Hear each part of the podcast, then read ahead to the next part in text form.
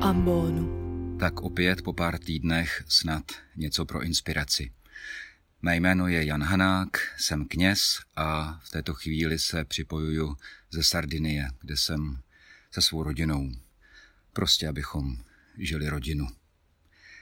Je v naší zemi zrovna čas víc než 50 letého výročí téměř osudového přelomu mezi jakous takou nadějí a hnitím. Vždycky si přitom vzpomenu na lingvistku, překladatelku, literátku Dagmar Halasovou a její nezaměnitelný akcent, když mi kdysi říkala normalizace, to bylo hnití. Vzpomínám si na tu dobu už jen jako kluk, trochu dospívající, jako na dobu, která mi připadala mimořádně banální, bez vizí, na kterou bych vlastně docela rád zapomenul a tvářil se, že nikdy neexistovala. Naší části světa v tomto podivném roce zmítá krom jiného aktivistická vlna zrozená z hnutí Black Lives Matter a patrně nikoho z této naší části světa nenechává chladným.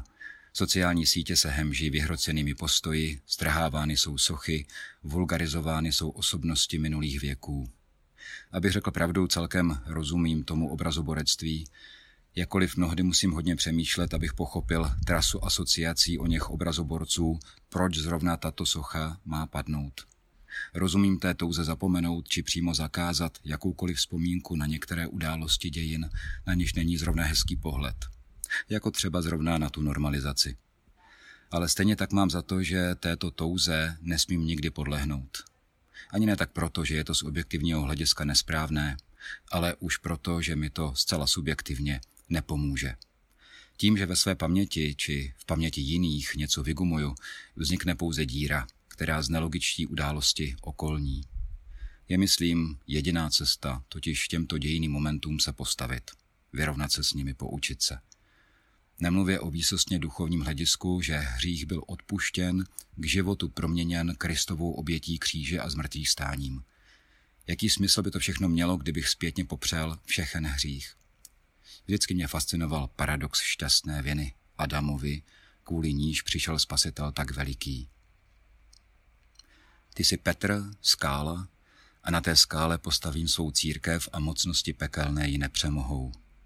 Ježíšova překvapivá slova z Evangelia této neděle, vyřčená pod skalami u Cezareje Filipovi, byla určena muži, kterého šlo v té chvíli jen těžko brát za vzorcností. Petr Skála. Petr milující, Petr odvážný, Petr pomáhající, ale též Petr nechápající, Petr zrazující, Petr hádající se. Co by pro nás zůstalo z Petrova příběhu bez jeho omylů, bez jeho hříchů? Petr byl prvním z řady papežů, mezi nimiž byli svědci, stejně jako lidé průměrní, stejně jako zločinci.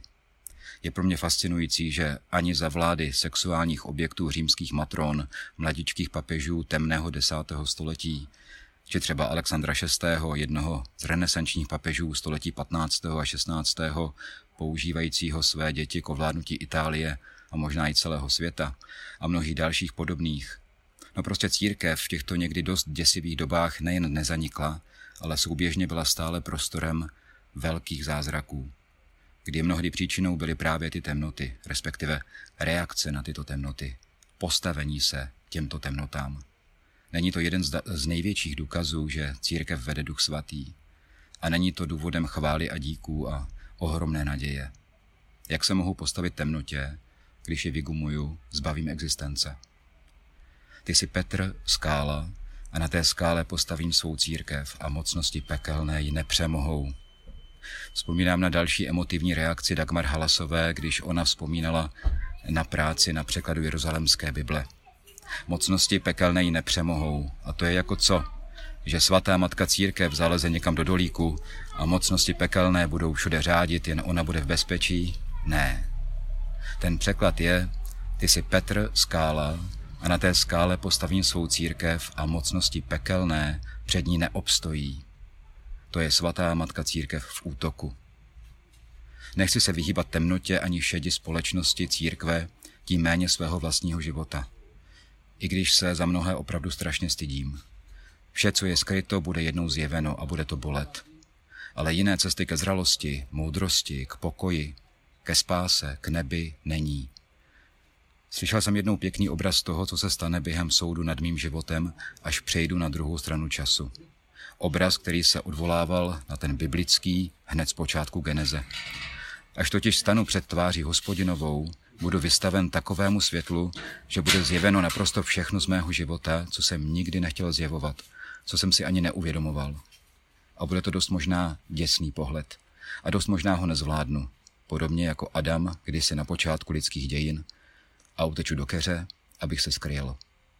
Rozdíl mezi očistcem a peklem bude v tom, zda někdy najdu odvahu znovu se postavit bolestivé, ale též uzdravující boží záři, anebo ne. Podcast u Ambonu pro vás připravuje Fortna. Slovo na všední i sváteční dny najdete každé pondělí a pátek na Fortna EU a na Spotify.